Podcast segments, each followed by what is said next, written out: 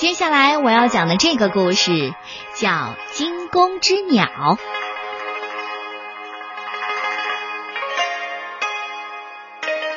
古时候有一个非常出名的神箭手，他最擅长射箭。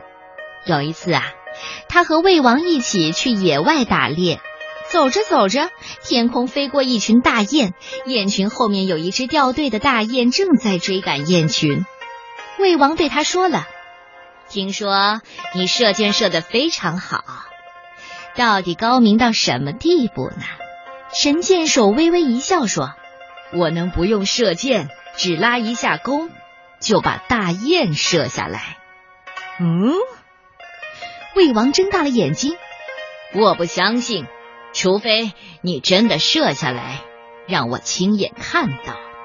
那么就请魏王好好的看看吧。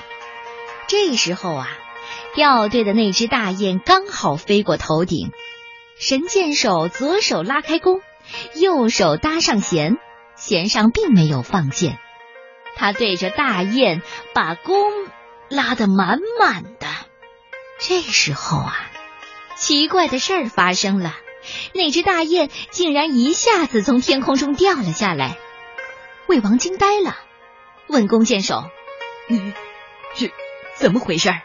怎么没有用箭，大雁就掉下来了？”啊，很简单，因为。这是一只受过箭伤的大雁，魏王更加奇怪了。哥，你你是怎么看出来的？我从他的姿势和他的叫声中知道的。魏王还是不明白。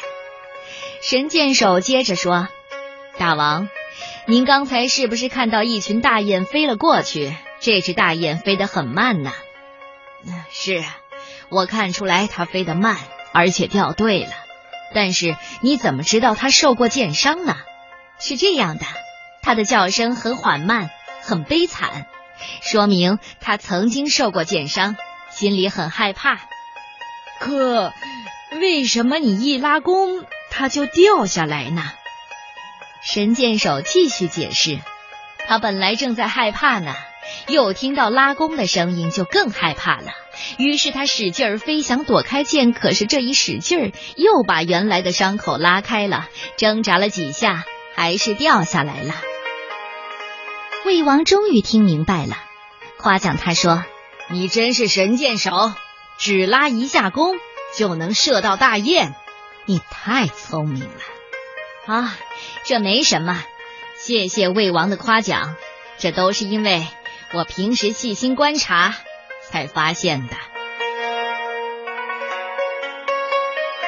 只拉弓不射箭，大雁就能从天上掉下来。这确实很神奇。